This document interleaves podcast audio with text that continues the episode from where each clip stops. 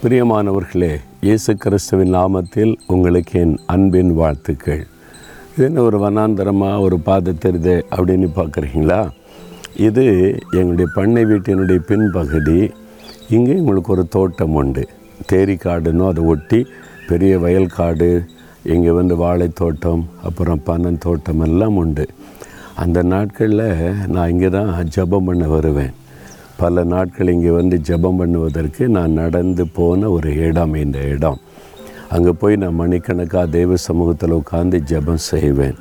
ஆண்டு சொல்கிறார் ஏச நாற்பத்தி மூன்றாம் அதிகாரம் பத்தொன்பதாம் வசனத்தில் நான் வனாந்தரத்தில் வழியையும் அவாந்தர வெளியிலே ஆறுகளையும் உண்டாக்குவேன். வனாந்தரன்னா வழியே இல்லாத இடம். என் வாழ்க்கையே வனாந்தரமாகி போச்சு. ஒரு வழியும் இல்லை. என்னை கடன் அடைக்க தேவை சந்திக்க ஒரு வழியும் இல்லை. கலங்குறீங்களா? வழி இல்லாத இடத்தில் வழி உண்டாக்குகிற தேவன். உங்களுக்காக ஒரு வழி அவர் உண்டாக்கப் போகிறார். வனாந்தரத்தில் வழி. அவாந்தர வெளி பாலைவனத்தில் ஆற்றை பார்க்க முடியுமா? தண்ணி பார்க்க முடியுமா? வெறும் மணல் தான் இருக்கும். ஆண்டவர் சொல்வார் ஆறுகளை உண்டாக்குவேன். அப்படியானால் முடியாததை நான் முடிய செய்வேன் உங்களுக்காக.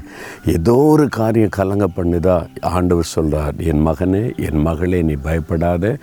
இது ஒன்று முடியாதுன்னு நினைக்கிற காரியத்தை முடிய செய்வேன் அப்படின்னு ஆண்டவர் சொல்கிறார் சந்தோஷமாக ஆண்டவரை துறீங்க தகப்பனே என் வாழ்க்கையில் நிர்வனாந்தரத்தில் வழி உண்டாக்க முடியும். அவாந்தர வழியில் ஆறுகளை உண்டாக்க முடியும். என் வாழ்க்கையில் முடியாதென்று நினைக்கிற இந்த காரியத்தில் நீர் அற்புதம் செய்கிறீர். மாற்றத்தை செழிப்பை நீர் உண்டாக்குகிறீர். அதற்காய் ஸ்தோத்திரம் ஸ்தோத்திரம். இயேசுவின் நாமத்தில் இந்த அற்புதத்தை பெற்றுக்கொள்கிறேன் ஆமேன் ஆமேன்.